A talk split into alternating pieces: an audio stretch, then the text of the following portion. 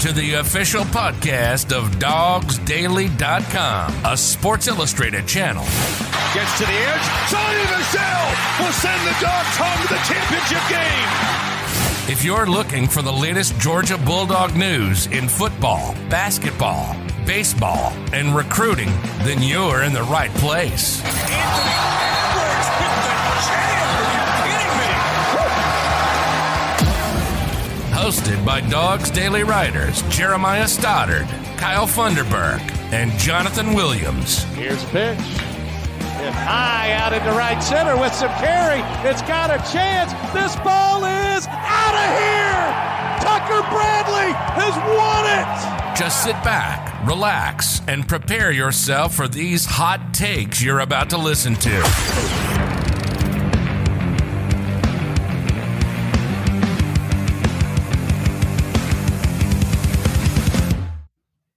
All right, welcome back to another episode of Classic City Sports. For a quick pop up episode for you, we had planned to have JJ Frazier on to talk about the Mike White hire and what he might be able to do with Georgia in the next come in the few next coming years. We'll say. Um, unfortunately, JJ is still in Italy and on the road right now playing basketball, so he was trying to get connected in the uh, hotel internet and everything, and having a lot of trouble there. So we aren't going to be able to get him in right now. So what we are going to do is we're working on another date. Hopefully this next week is what we're trying to do when he's back at his house and not on the road anymore. Have him come on the show so we can give you that episode. But we came into the studio. We've been talking about putting an episode on for you guys today, so we figured we would still throw something together real quick. So it's kind of shooting from the hip this afternoon. Yeah. With that being said, so what we are going to do is we're going to talk about you know Mike White a little bit and can he get Georgia dancing again with March Madness going on right now.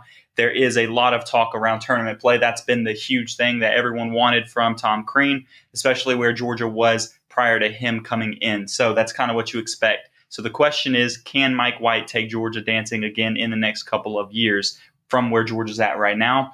We're going to throw in a, a new or just a, a King of the Hill topic off the whim as well. As you can see, we're both wearing something Braves related today. So we will talk a little bit about Freddie Freeman and the King of the Hill topic today. Who's in the wrong? That's going to be the question mark around Freddie Freeman. Who is in the wrong? Freddie Freeman, his agent, the Braves, Chipper Jones, whoever you want to call. I don't know. We'll say well, we're going to go down that road and see who's in the wrong with it. But that'll be what we bring you today. Not going to be a super long episode if that's the case, but we wanted to give you something. So, Jonathan, let's kick off the conversation about Mike White and if he can take Georgia dancing again. I think he absolutely, absolutely can do that for you, Jay. I think that's why you absolutely hire him. That's because that's what Tom Crean was not able to do at UJ. That's what you hired Crean to do, but inevitably he was not able to get the mission done in Athens. But Mike White brings a lot of tournament experience. And I know people have been saying, well, Tom Crean did as well. Tom Crean brought Final Four experience with him um, to Athens, but yet he didn't get the job done. But also, I think the difference is is with Mike White. One, he's done it in the SEC, and Yeah. this is a guy also that was very local to the state of Georgia. When he was, I mean, he's at the University of Florida, so he he's a guy that recruited um, the state of Georgia kids to come and play, and that was a big thing for us and a lot of people in regards to who UGA needed to hire. Um, coming into this um, new phase of UJ basketball. And Mike White is very familiar with that. In fact, he said that the first thing he wants to be able to do is establish a recruiting presence in the state of Georgia and recruit local kids because those are the people that you're going to be able to build your roster up with. But he, I think he absolutely can get UJ dancing again.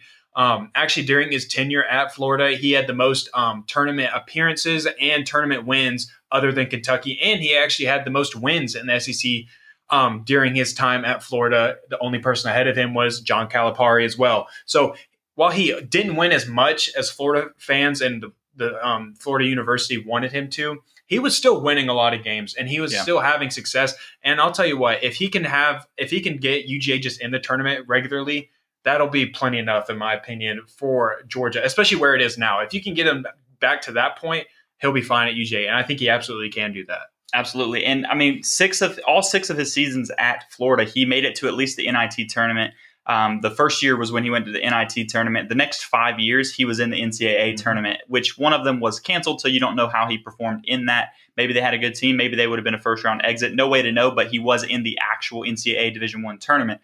All five of those seasons there. So it is hopeful. I know a lot of Florida fans were talking about ready for him to go. They weren't super happy with him. Um, so, but but he is he is capable of bringing Georgia out of this hole that they're in. I think you touched on something that was extremely important with it. Is he has the ability to recruit the state of Georgia like that, and if he can come in and actually lock that down, like he said himself, is they're going to recruit everywhere in the state of Georgia, all the high schools, everything like that in the state of Georgia. So that's his plan is to lock down the state of Georgia in that talent. And we all know there's a ton of it.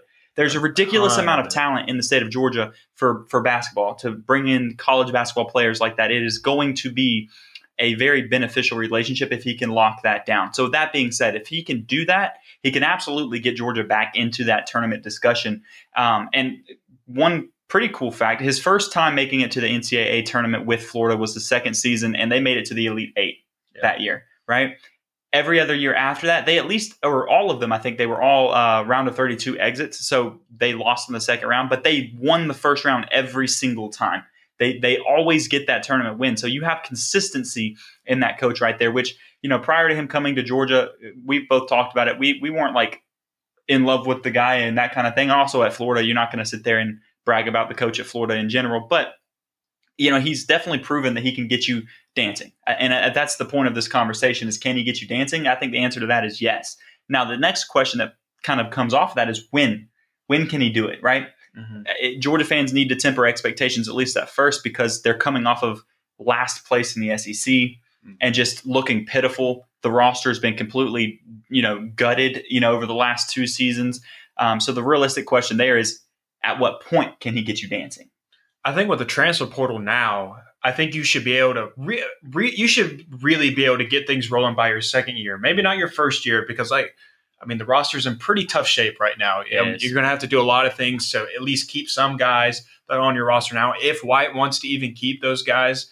Um, but at the same time, I think this is the kind of outlook that um he just better not come in and say he shouldn't have kept Tom Crean's guys. Lord, yeah. Let's not do that Let's again. not get two years down the road and then say that's my fault for keeping them in the first place. But um I think that an outlook that fans should have about UJ right now is of just be relevant all you want is relevancy at this point because UJ has not been relevant. Other, eh, since Anthony Edwards was on campus, there has been no relevancy whatsoever surrounding and Georgia even basketball. then, it was just because of Ant Man. Yeah, it's because you had the number one. You couldn't NBA make the draft tournament pick on with your him. team. Yeah, you still couldn't.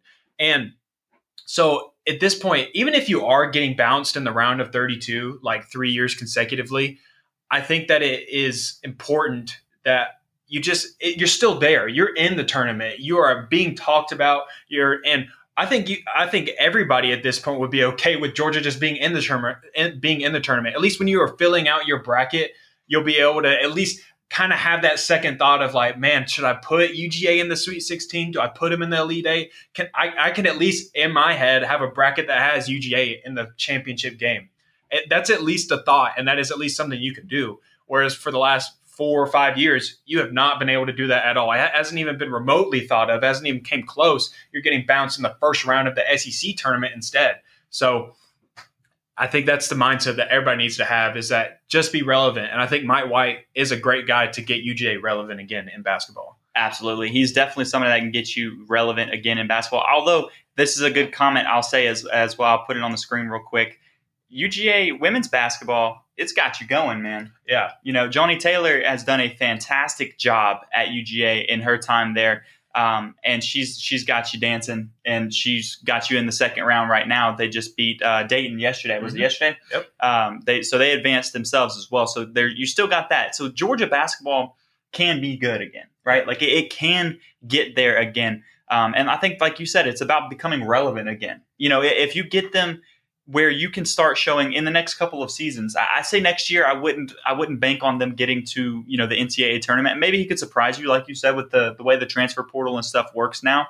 You know, he could come out of nowhere and put a couple pieces. To, I mean, it doesn't take that much to put a, a, a tournament team together in basketball when you're talking about a, you get five guys on the court at Well, the just same think. time. I mean, last year you had Kessler who was in the portal, and then you also had Fleming who was in the portal as well. And just think if Tom Crean had landed both of those guys, who knows what UGA would have looked like or this year? one top tier recruit comes to your school So, in the mix of that. At the if you time. have those type of prospects in the portal yet again, uh, it, it could very well happen. You could build up a roster that's competitive immediately under Mike White. It, it'll just depend on a lot of different things and kind of like the track that Mike White wants to take and how he wants to build up his team. So, but you'll learn about that very quickly. You'll kind of get a feel of what Mike White is wanting to do early on in his tenure at UGA and the direction that he's wanting to take UGA in this first season. But I think he's going to pick up the pace really quick. I think this is a, I think just hiring him in general picks up a good bit of momentum. I think it brings some attention to UGA because I think hiring Mike White tells people we're serious about this. We yeah. are trying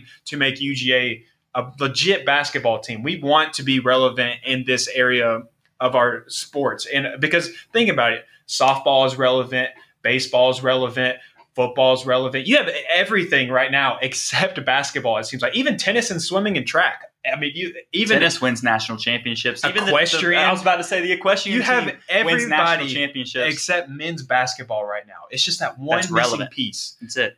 But I think irrelevant. Mike White can absolutely do that for you, Jay. And I think that this is the hire. I think this is a good hire, in my opinion, to really get that get the ball rolling again and make yourself a presence in the state of Georgia. Because like I was just watching March Madness this weekend, I was like, it's pretty ridiculous that the only team from Georgia, the state of Georgia, that's in tournament is Georgia State. Georgia Tech wasn't in it, and Georgia wasn't, and the University of Georgia wasn't in it either. But Georgia State was, and that show. And Georgia State's primarily recruiting kids that are in state. So that just tells you if you can get that done, if you can tap into that talent and get yourself get yourself a pipeline, you will be a legit basketball team. It's just a matter of doing it and putting your words into action. What I'm going to put this on the table here as well. So it's not even just the coach coming in that you're going to need to be able to make your team relevant again. If Georgia, if the athletic department wants Georgia basketball to be relevant again, they've got to get some money into that program one way or another, whether it's from like the school directly or if it's coming through boosters, whatever it is. There are that that's what you're going to have to have. I, I understand that Georgia has become that football school. They've been the football school for a while, like especially now that they have that national championship under their belt in recent history. They are definitely the quote unquote football type school. Yep. I get that. And you're not going to want to pull money away from that program and fund the basketball program that way. What you need to do is you need to find those boosters that are going to be willing to directly put money into the bas- basketball program yourself. In the day and age where NIL is a huge thing, that mm-hmm. relates to basketball as well. That's not just football. So you need somebody that's going to be able to put money together for you in order to put, you know, those NIL deals, yeah. those funding, make your facilities look. Although I think the Stegeman Coliseum on the inside isn't like terrible. It looks nice. It's it's a little old. I I mean I know that yeah. it could probably use a little bit of a revamp, but it doesn't look terrible. I don't know what the locker rooms and stuff look like. I can't answer that. We'll ask JJ that question when he comes yeah. on this week, maybe. Um, but you got to put a little bit of money into the program that way, one way or another. That's going to be what makes you more relevant as well. You can't just expect the coach to come in there with no support from the athletic department. Kirby gets insane insane support from the athletic department. Josh Brooks probably gives him whatever he wants right now because he's uh, proving yeah. what he can do. You got to give a basketball coach the same type of you know leash. Give them a little bit longer of a leash to see what they can do, and give them that money, you know, or some type of funding up front a little bit to see if they can't get it going, and then you decide from there if it's going to be worth keep doing or, or not, or just acknowledge you're not going to have a basketball program yeah. that's relevant and, and then go okay on. with it. But if you want it to be relevant, you got to put the money into it. Put your money where your mouth is at that point. If you're wanting UGA to be a contender and you're wanting them to be one of those top 25 teams every year, then you gotta you gotta start fueling something into it because the head coach can only do so much. But you gotta have that assistance with it of putting in some more draw to your university, having the bells and whistles along with it. It's a, a, coach can only do so much by going up to a kid and saying like, "This is what I'm building at my school. This is what I want you to come do for my team, and this is what we're trying to achieve." But when you get him on campus and he's like, "Well, shoot." Georgia Tech had a way nicer stadium than this, and they gave me this and that, and their locker room was this and that. Whereas here, I don't get that. So that, those things matter. It does. While it might seem it might seem minuscule to you, those things definitely matter when a player is choosing where they want to go play because everybody likes a little flash with their game and they like having those nice things and like being able to have those all those fancy things along with what they're doing in the sport that they play. So because there's enough teams out there that have that. Yeah. That's the problem. If you're talking about top recruits, top players and stuff like that, the prospects or transfer portal destinations kind of thing, there's plenty of schools out there that have all of the nice workout rooms, all the facilities, the the phenomenal gym and all of that kind of stuff, the locker rooms, all that stuff that goes with it. There's plenty of schools out there that have it. And if you're talking about a top tier school, or a top tier player, that then you need to have some of that stuff or just an extremely good program to go along with it. One or the other. Right now, Georgia doesn't have either of them, so they got to figure out a way to do one or the other. The easiest way to get it started to help that side of it is to put some money into your program to actually build up your facilities and everything like that. That's what you're going to have to do because if you don't, you're just going to stay in the same boat that you've been for a long time. Now, I, I think the coach alone can get you back to a tournament. Yeah. And maybe that's what they need first. Maybe that's how it'll happen. Maybe you'll see Mike White come in here in a year two or three. They're in the NCAA. you got to put up a product that proves that shows it's worth investing in first. You can't just like you got to put get it some, that. yeah, you Yeah. got to put something down on paper that is like I'm pr- I'm showing you my product and I'm showing you that I'm worth putting money into. It's, you just got to get to that point first. So I think time will tell with that situation as well, and hopefully that will come along with it. But one program that is not struggling right now, and like we're like I said, we're not going to get too much into Mike White hire because we were supposed to have JJ on, like we said, but we're going to have to postpone that to later this week. So we want to save majority of that conversation with JJ because, because he's he's more- got the insight. he's got the insight. He's more knowledgeable about it, and he can. He's someone that played at the university, so he's going to have a lot more information and a lot more input on this than say me or Jeremiah. and for the sake of being not being too redundant on the channel as well. So, we'll, we'll we want to keep the content fresh. So that's what we're going to do right now. Is we're going to switch it over to some baseball. Actually, with it within the last thirty minutes, you and I were keeping up with it while we were trying to figure things out. If maybe JJ was going to be able to hop on with us.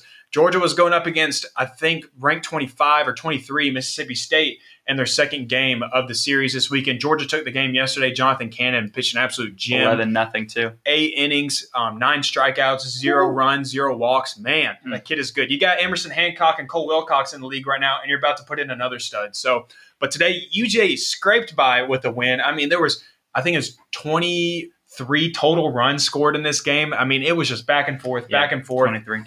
12 to 11. Georgia was up by four in the seventh inning, and then Mississippi State hits a grand slam to tie it. UGA goes up again in the eighth inning with a Corey Collins home run, and then Mississippi State ties it back up in the top of the ninth. And then the Dogs were able to walk it off from Cole Tate, who was in that. It was Cole Tate set up by all right. So Cheney got on on first, and then it was set up with a Josh McAllister. Shout out Josh McAllister bunt to put the runner on uh, second base in scoring position, and then Cole Tate comes up, puts a line drive right over the shortstop's head Ball into the gap, uh, into left center field, and all of a sudden you get a, a nice little walk off win and your first series victory in SEC play in your first series of SEC play. So that's a great way to start that season off Yeah, as well. and a great bounce back from the Georgia Tech series. It kind of struggled there. Cannon didn't exactly have the best of his games when he played and when he was on the mound against them. And then they, they've lost two of the three games. So they lost one to Georgia, one or two to Georgia Southern as well. Yeah. um, in the midweek kind of thing. So hopefully this kind of gets the ball back rolling with them. They kind of find their groove back because, like we said, baseball, like we said earlier in the year, with, um, on here is that baseball is just kind of one of those sports. It kind of takes a little bit for you to really get back into your groove, get that timing down, just kind of get every get all of your mechanics back into place. Of course, because it's one thing to scrimmage against your own teammates. It's one thing to see like simulated pitching in a batting cage, but the re- there's nothing that compares to the real deal of a guy actually out there throwing the ball to you. So and the setting, it's the environment too. everything it's the pressure, it. the extra pressure. When you're in a batting cage or you're on the field going up against one of your guys on the mound in a simulated You you know, game or something pressure. like that, you don't have the fans, you don't have you know the environment, you don't have that pressure like you said, Mhm. and it's just different. So it, it, and it takes a little bit of time to. you're not Baseball's one of those sports. you're not going to other stadiums, you're not doing anything Yeah. of that. So, Baseball's one of those sports that you you got to get comfortable at the plate, and you'll go on a, a run, a nice little run or something like that. But it might take you a little bit to get warmed up in that. So you know it'll be interesting to see what they can do this year. I know we're excited to see that as well. Um, you know, probably would like to see a little bit more out of your your bullpen and, and your pitching staff today. Um, giving up 11 runs is a lot. Yeah. Um, but on the offensive side of it, considering yesterday they Yeah. scored 11, today they scored 12 there's no issues there right now. That's they're sure. hitting well. They're hitting well. Um, so you just got to, if you can get that, you know, I, I, I didn't pay attention to the early part of the game. We were looking at the back half of it because we were moving around trying to get stuff done today. Um, and I was watching that Baylor versus versus uh, UNC Yeah. game this afternoon. That was absolutely insane if you watch that. Um, but it, you you would like to see a little bit out of your other starters and your bullpen guys outside of Jonathan Cannon, right? Yeah. If you're going to make a uh, you know a tournament run on baseball, you need one of the, more than one starter that can take you six innings or something. You need at least two uh, that can really really you know lock down the first couple games of whatever series and stuff you're playing, and then you can kind of go bullpen or other things afterwards. But uh, there's once again that's the same kind of thing though on the mound. You sometimes it takes you a little bit to get in your groove. Mm-hmm. You might struggle at the beginning of the season. By the end of the season, you could be lights out. So you got to give them a little bit of a break and and credit to get things rolling. First SEC games out of the way. You know they got one more tomorrow for the series uh, finale. Maybe they get that sweep. If not, they still win the series at minimum. Yep. So um, yeah, hopefully, I think that they they have a really solid team. I don't know necessarily how they'll fare necessarily in a postseason setting because the SEC is loaded with baseball talent this year. Uh, there's tons of really has good, been for years. Man, I mean, they, there's just talent across the board. So it's a really competitive conference in regards to baseball. So, but Georgia's definitely proven that they are probably one of the upper echelon teams of baseball of college baseball right now and they continue to do that and they continue to prove it this weekend as well. So if they can just stay hot and then maybe try and figure some things out like you said with starting pitching and get some bullpen guys really going then they can really hit their stride and kind of work their way back up the rankings after falling down a couple spots like we said struggling with the georgia southern and georgia tech a week or two ago. But we're going to keep it going again because like we had five minutes to put this together. I mean, we, me and Jeremiah literally sat here and said, like, well, what's something that we could talk about? We got to figure things out. So we just we rolled with Mike White. We rolled with Georgia baseball because that was relevant. That was fresh on our minds. And now we're just going to jump right into it. We're diving right into King of the Hill, and it's we're talking about Freddie Freeman because that was the big talking point. And we already got the comments rolling about. We're going to get one. Of, I'm going to go ahead and put this up before we even get to it because I agree with this statement at the end of it too. Speaking of the bullpen, I'm still shocked about the Kenley Jansen signing. AA is going to have a statue. Yeah. Yes. Screw the Freddie statue. We need a statue for Alex Anthopoulos. And he's not only proven that he's probably one of the yes. best GMs in baseball, we're talking about best GMs in all of sports ever. I mean, in unreal. It is unreal. no reason to doubt the guy. After last summer to now, like the in the Freddie situation that Dude. we're going to start discussing, which I guess we're kind of hinting. Oh yeah, hinting which way we're going to go here in a minute. Um, Yes, yes. We're, we're getting we're, into it we're right now. jump dude. into it. We're right trying now. And King like, of the Hill is coming. King of the Hill. It's right now. We're jumping. Like I said, we're jumping right into it. And Dean, you're gonna love this one actually because it is baseball related. It is Braves related, where your heart and soul rests. And who is in the wrong, Jeremiah, with the Freddie Freeman situation? There's been a lot of speculation of Freddie's agent was in the wrong. Freddie Freeman was in the wrong. Alex Anthopoulos was in the wrong for handling the situation differently, and maybe he didn't include Freddie Freeman in um, in the talks of a new contract. He only it's so far people have said that he's only contacted him twice since then. The so maybe season. maybe Anthopoulos wasn't exactly straightforward with Freddie on how they wanted to do things. So who do you think? Was in the wrong. Dean's already Dean's, let, Dean's let the takes fly in the comments already, as he always does. But what is your opinion on the situation? All right, Jeremiah? so my opinion is who's in the wrong is Freddie's camp. I'm not. I'm not going to directly say Freddie. He played plenty of his his own issues into it, I think, as well. But I, it's definitely Freddie's camp. And when I say Freddie's camp, it's a combination of Freddie Freeman and his agent. Those are the two that I think had the biggest issues with the whole situation. Um, just because it, as everything continues to come out, as more information we're learning from, there was that article on ESPN Plus that I read yesterday that broke Great down article. everything. It had Chipper Jones talking in there. Um, essentially I, I put it the first part we're going to talk about Freddie Freeman, right? Yeah. So the first part is on Freddie Freeman because he was being offered contract stuff throughout last season. Don't let that be lost in the conversation of the Braves only reached out to him twice in the offseason. First of all, they had a contract offer last year and around the All-Star break there was a yeah. contract offer for 5 years, 135 million. He turned down. Mm-hmm. The the table was and it was a standing offer. So what what that tells me is Freddie and his agent decided that they didn't want to continue the conversation in the season. They shut it down in mid-season, which if that's the case, that's fine. Like you you can do that, but then you can't come back to like Alex Anthopoulos and say that they weren't trying to get you signed because they they tried to get you signed before that season ended, before mm-hmm. you went to a World Series and won it and everything like that. This was something they were trying to get done prior. Chipper Jones told Freddie Freeman in August if you go out and experience eh, free agency, he said you're playing a dangerous game, dangerous game by turning down a contract and, and trying to see how this goes out. You're playing a dangerous game. If you go into free agency and you start getting courted by all these big market teams, aka the Dodgers, the Yankees, that kind of that kind of team, you're not coming back to Atlanta. That's what he told him. And he said it himself on three different platforms that I've seen so far, yeah. one being 680 the fan and ESPN and all that kind of stuff. He has made these comments. So Freddie was warned by somebody that was in the organization, played there for decades, two decades, somebody that's connected to the management right now. He knows the exact situation that Freddie is in too. Like He's he been there. Been there. He's been there.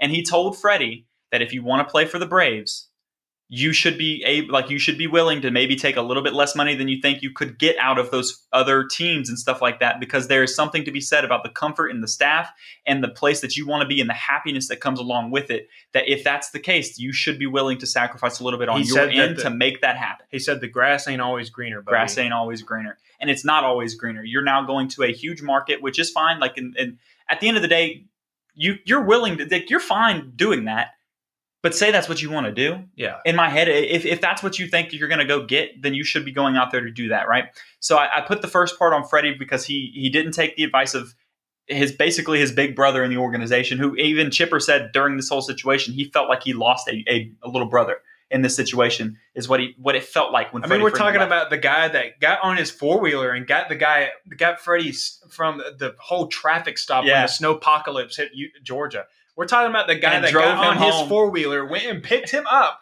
and took him home. That's the type of connection that these two had. So yes, they were really good friends, and Chipper was just being a good friend and being honest with him. he and was that's where my issue started really settling in with Freddie. Like I, I think with the contract things and stuff, my issues rested with the agent. yes that was then- the second part of where But we're then going. yeah. after that, it was the comments that Freddie made of, man, I really didn't see it coming. I didn't think that they were really going to let me walk. And then also saying, like, Freddie's dad was like, man, I was so surprised. I was caught off guard. I didn't think that the Braves would actually let Freddie Freeman play anywhere else. And to say that when someone asked him, oh, did you see AA's tears when they were interviewing him about the trade? And he's like, yeah, I saw them and I'll leave it at that. That's where it bothered me because Chipper is out here saying, I told you exactly what was going to happen. I told you that if you start testing the waters, AA has a job to do and he has to make put the best team that he possibly can, whether it's with you or without you. And so when AA said, Here's our deal, what do you think? And you rejected it, or your agent rejected it and said, No, we can't accept that. At that point, AA had a job to do. He had he had to put together a team that was going to contend for another World Series, and Freddie Freeman just could no longer be in the picture at all. And so that's where my issues started. Is that Freddie started playing victim as if he was the one that was kind of done dirty in this situation, as if which which is what brings me to the next part of it though right like eh, him being saying that that that brings me to where the agent goes into where i have the problem with the agent right Yeah. because it almost makes me think that he wasn't included in those conversations enough to know because the stuff that we're seeing come out now the agent was trying to play hardball with alex anthopoulos and the braves and literally came to them and said all right you've got two options. Five years 150 or whatever it was. I um, I think it was like numbers, 150 something like that on five years or six years 165 or something in that that range um, is what he came to. And he said you have an hour to answer. And then basically in the same article and stuff that breaks all of this stuff down it comes out to say that at that point anthopoulos said can't do those two deals. And you know obviously told them what they could do that kind of thing. And then it was discussed that they weren't going to be able to get a deal done between those two. That was like earlier on in the week. That that wasn't right before they made a deal with olson and everything like that. That was so that means if if what freddie is saying is true and and he's saying that he was caught off guard didn't know and that kind of thing right? That means his agent didn't tell him yeah all right so five years 165 or six years 175 thank you zach that that's what they were and that's that's too high that's Yeah. the braves aren't going to give you that money for a player that's 32 years old and wanting a and history deal says Freddie's about to hit that point in his career where you're not going to be putting up the numbers that you've been putting up with us. You're, at some point, you're going to hit a decline, and we can't be tied to a contract like that. At that point, at that it's a dangerous game to play when it is a business at the end of the day. And the Braves have clearly they, they've they've done a really good job at keeping their their payroll down and playing well with that case. Hence, winning a a World Series title with a ton less money involved in those players doing it that you know the Dodgers had, and then the Dodgers you know lose to the Braves. Well, and the the best part, the, and let's start talking about AA because I, I mean, you can't say. You, I mean, he couldn't have done a better job at replace at fixing the holes in this situation, at replacing a guy like Freddie Freeman. You replace a guy that was your the face of Freddie Freeman. Dean Wow. is, Dean is hot in these Freddie conversations. Freeman. I, that might stick, honestly. That you might Freeman. start seeing that one stick. I kind of like that one too. You replaced a franchise player, a guy that's been with you since the beginning, since the rebuild process. He's been through it all with you. And you go and get a guy like you go and get Matt Olson. Not only is he younger than Freddie Freeman, he's from the state of Georgia. He played at Parkview High School, right down the road from the Atlanta Stadium.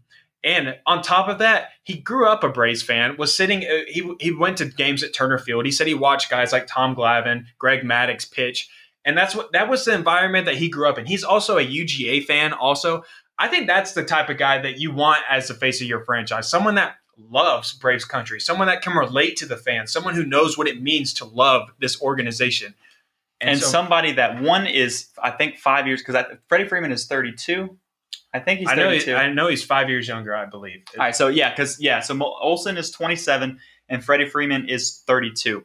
So you've got that in, in in all of that, right? So then you've got to look at you've giving him an eight year deal. By the time it's over with, you know, he'll be three years older than Freddie is right now, and that contract will be over. Freddie Freeman just made $22 million this past year.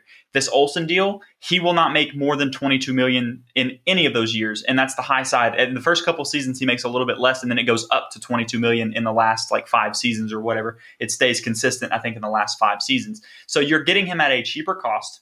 You have a younger player who outperformed Freddie Freeman statistically last year. I think he hit 39 home runs, mm-hmm. 110 RBIs or something, which was about 20 RBIs Got more. Two gold gloves, I think, already. Two gold gloves already at his age at 27. Um, and, and as a guy that's willing to commit to the, the organization for eight years at less money overall. The whole contract is what 160 was it 163 168 somewhere in that range. Mm-hmm. And if somebody's listening and wants to correct on that they can. It's in that 100 mid 160 a million range for that 8 year deal, which is what Freddie was trying to get them to give him for, you know, 5, 6 years. And the also AA took the money. So Freddie Freeman got signed for eight million more, I believe it was, than what um, Atlanta's paying Greg or Matt Olson now. And he took that money and he re-signed Eddie Rosario the hero of the NLCS. He brings him back. Yeah. The Super Rosario. Super Rosario. Shirt. That's the shirt that I'm wearing. The hero of the NLCS. Another trade deadline acquisition by AA.